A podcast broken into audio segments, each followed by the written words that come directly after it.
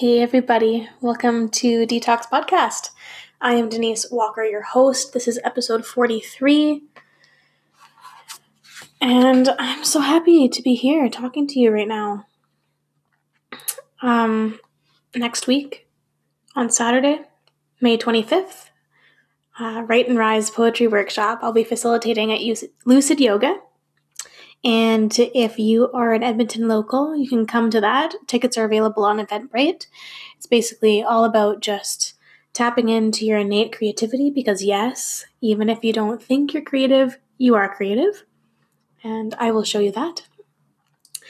And also then again at Lucid Yoga, I will be at their 1-year birthday celebration. That's on Friday, May 31st.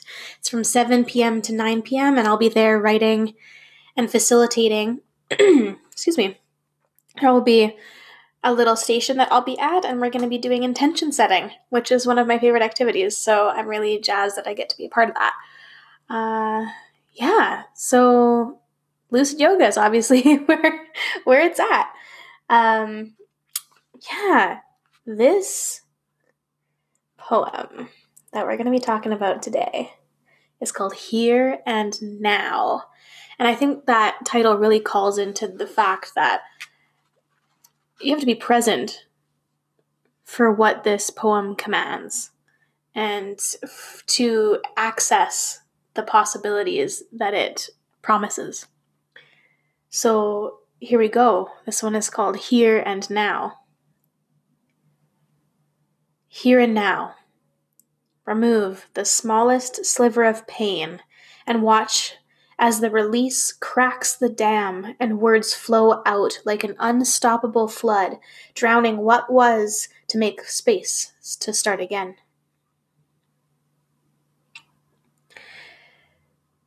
This is all about moments of really intense vulnerability where we have been suffering so intensely, and we've been harboring it all inside and hiding it, and we are embarrassed and we feel shame and we feel isolated, and therefore we lock it all down, you know? But what this speaks to is the moment that you decide to actually say it out loud.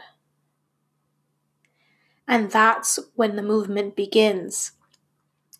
You say it, and that little tiny sliver of pain that you released, it doesn't have to be this huge, intricate confession, but just one little glimpse into what is really, truly going on, that little release cracks the dam and words start to flow. More truth comes from you out into the world, and it is seen and heard, and you realize so quickly of all these other people around you saying, "Me too. Yes, I've been through that same thing. Oh my gosh, I can't believe you just said that right now because that is exactly what I'm going through, and I was too scared to say anything." And so many people start to speak and release, and it drowns all the shame and guilt and silence. And then we can start again. It clears out all of that, and you get a foundation which you can now walk forth from. Here's an example. Just this weekend, I have been talking to you about using cannabis, and I told you that story about how my friend called me a hypocrite for preaching sobriety when I was using cannabis, which is a drug, and she called me a drug user, even though I preached clarity of mind and clean living. And oh my word, I had wished so badly that she had never, ever brought that to my attention. There's so many curses that happened in my brain. Like, why? Like, oh my God. Why would you say that to me? Why would you say that to me? Because, first of all, you think, okay, a person looks at me and sees a hypocrite. Super cool. That is not how I want to portray myself. That is not what I want other people to think. And then your mind starts going crazy, like, oh, well, if they think that I'm a hypocrite, is it because I am? And then you think, oh, well, do I have to defend myself? Oh, but I shouldn't have to defend myself. Then you think, oh, but why does this feel so bad? Why do I just want to rip them apart with my words and my explanations and reasons why what I'm doing is not hypocritical? And you go down this rabbit hole, and I'm thinking, oh my God, like this happened, when did this happen? Like a month ago? I don't know. And now I'm like, my brain is still hooked on it. And I'm having a really hard time releasing it. And I think the fact is that she was right, you know? Like, I think that for whatever reason, perhaps cosmic reason, she decided to contact me and be like, hey, don't you think you're being a bit of a hypocrite? And in my head, that's how she sounded. But it was phrased like that, so, I mean, who knows?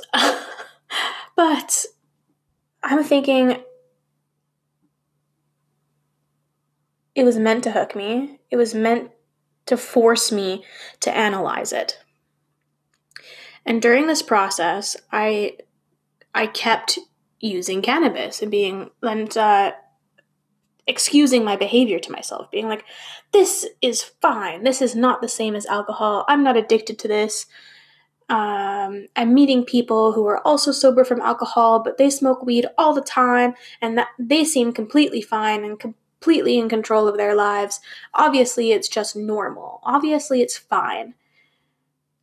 And there's so much weird marketing around cannabis because, first and foremost, it's a drug. It's a drug. And sure, it's marketed as medicinal. You have medicinal marijuana that is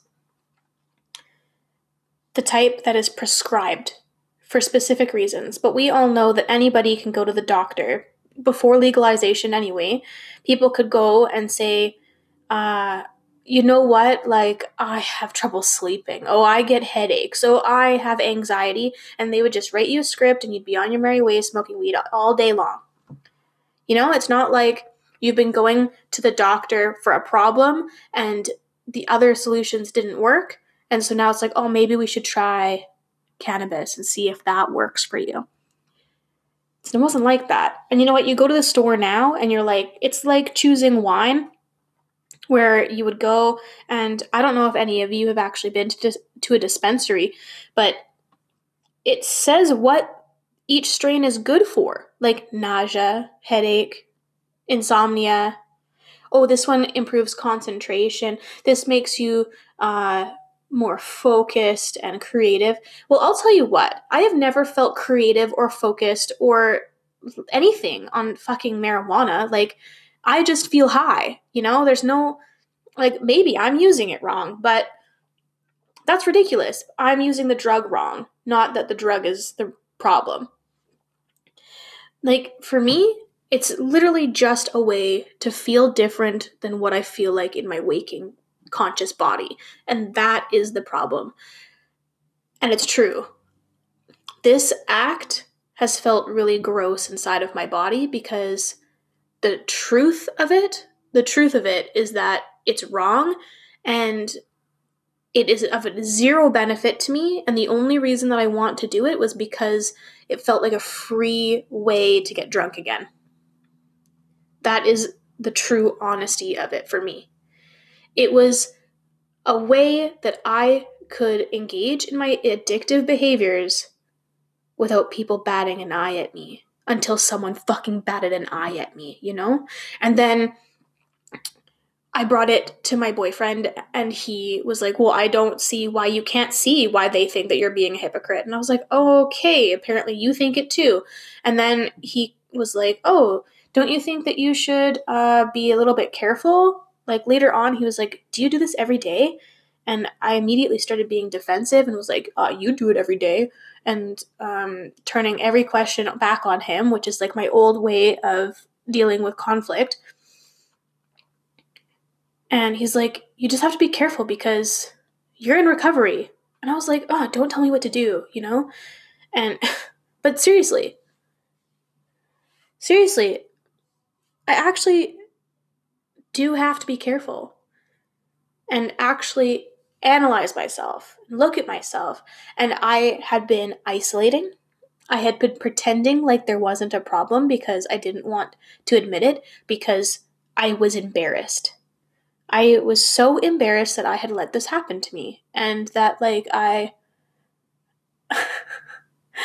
had been living in disalignment from my core beliefs and values, which is, for me, I do not need anything outside of myself to fix whatever is going on. I can engage in really healthy ways to achieve a result. And if I'm looking for something outside of myself, there is an issue. And I shouldn't just engage in behaviors like for a little while, because that was the tricky part. It's like, oh, maybe I'll just try this for a little while. But then here I am having used cannabis every single day for 2 months. And I'm not going to use it tonight because I had a shift. A little sliver of pain was removed from my heart and from my soul, and I spoke it out loud as I am to you now. You're the second person that I am telling about this. Because all weekend, I just wanted to text all of my friends and be like, I have a fucking problem with this, and I think I was completely wrong about how this is, and I think it's embarrassing that I thought one way and now I think another, and so I really avoided most of my friends, and I wanted to go to my sober friends who would understand more, but that even was like, it felt even more embarrassing. It was like, oh God, I don't want to admit to them that I'm struggling, which is crazy, but it's just the way our bodies work. So I went to a friend who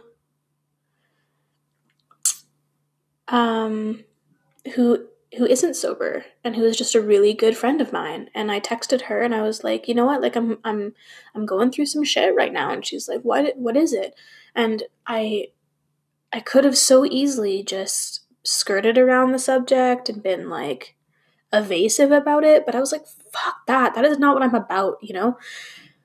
I am about personal growth no matter what the cost.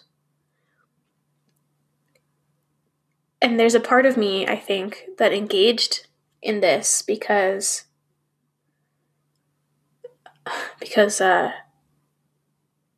I wanted more darkness so that I could have more light.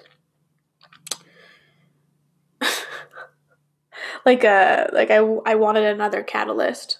The same way alcohol was a catalyst for so much growth. I was like, oh, let's engage in this horrible behavior that's really bad for me, and then let's remove it and see what happens.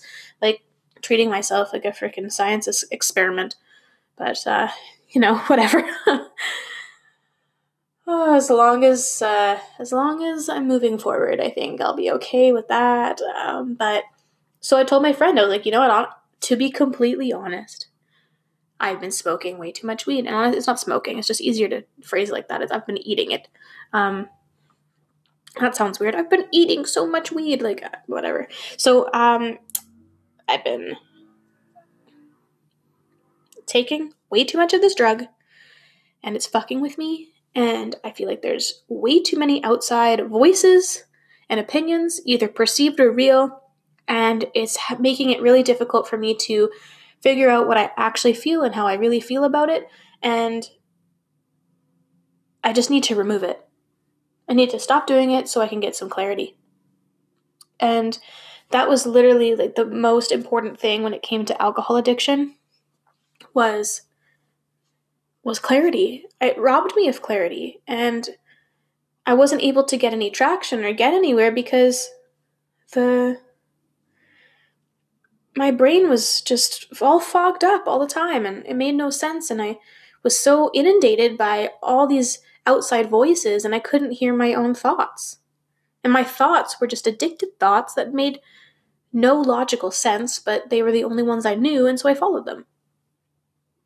It was all impulse, all emotional response, reactivity, instead of logic and healthy thoughts.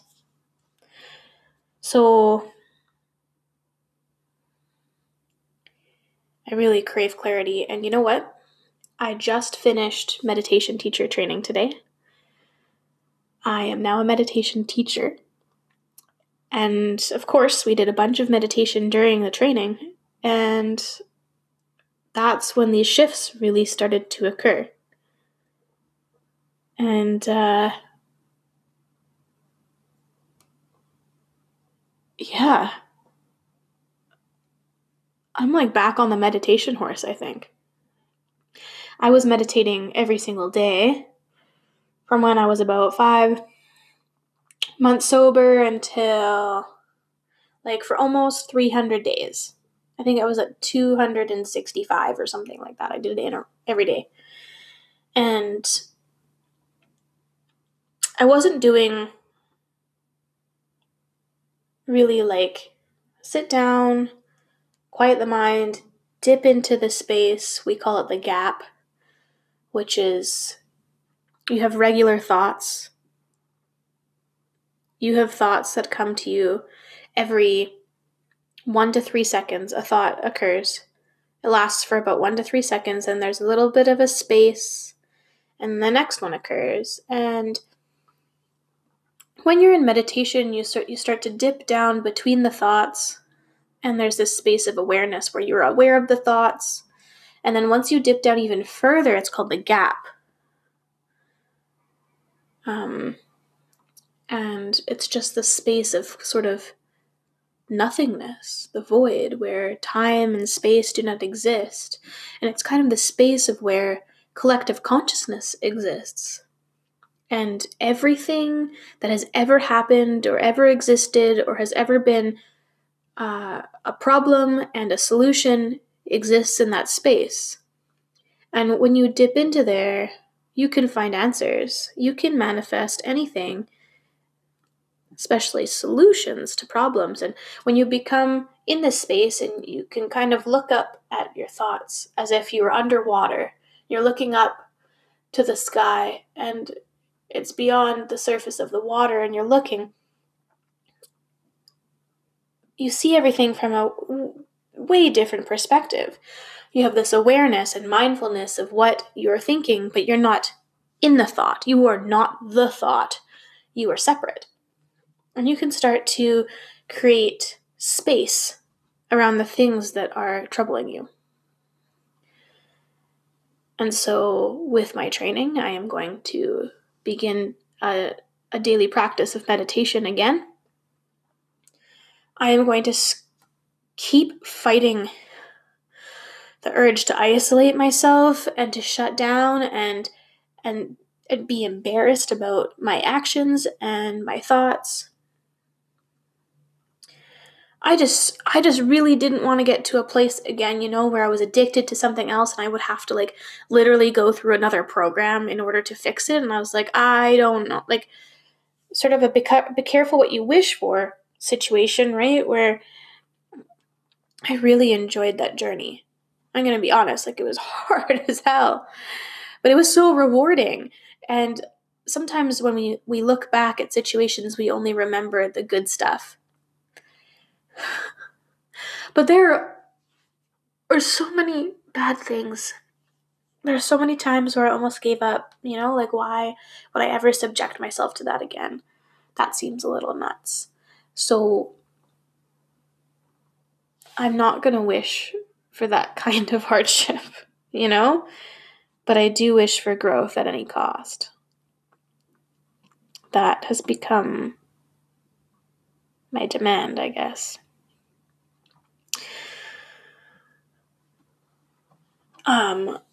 When 11:11 strikes, I wish for the exact same thing every single time I see it, except for today, it didn't even cross my mind. We were in meditation class, and my teacher, she said, oh, it's 11:11, everybody make a wish, manifest something. And normally the same thing comes to my head, and I repeat it, and I feel like there's a lot of power in that, and there's only been 2 times that I had wished for something else. Once, when my father was injured in a motorcycle accident, I wished for his safety and his health and his well-being. And today I wished for something else as well. So we'll see. I'll keep you tuned in on if that comes true or not, and it'll probably be ridiculous if it does, because I will be banging my head against the wall saying, why? Why didn't I do this? But yeah. So my advice, I guess, is what I'm saying here is if you are so inside of your head and you are frustrated and you feel like so many people are telling you what to do and who you should be, or at least you feel like they are doing that, of course, sobriety first. But if you're not there, if you are not there yet, try meditation. Try getting away from the intensity of the day and the intensity of the thoughts and just slow them down. If you're not familiar with meditation, it is not the absence of thought that we're looking for. We're looking for awareness of thought. That's different. And eventually you'll be able to dip into that gap that I spoke of. But at first, perhaps not. Perhaps it'll just be you think, oh, gotta do my laundry. Oh, gotta reply to that email. Oh, gotta make sure I message that person about this. Oh, what do I have to do for my lunch for tomorrow? Oh, I forgot to pick up eggs. You know, just like doing that. But instead of being like in it, you're just observing. You're sitting in the seat of the witness and you're looking at it. And that practice is really, really, really good for the brain, and it promotes clarity, realization, and it strips away a lot of the anxiety that we feel around those really scary things, those scary truths that we have, right? The ones that we hide. And we can just get a little bit better of a foothold for us to then speak them aloud, tell somebody about them, stop hiding, and get this stuff to start flowing out of us so that we can be cleansed out of all the shit we've been holding on to so we can move forward. Here and now. Remove the smallest sliver of pain and watch as the release cracks the dam and words flow out like an unstoppable flood, drowning what was to make space to start again. Love and peace, my friends. Hope you have a fantastic week. See you next time.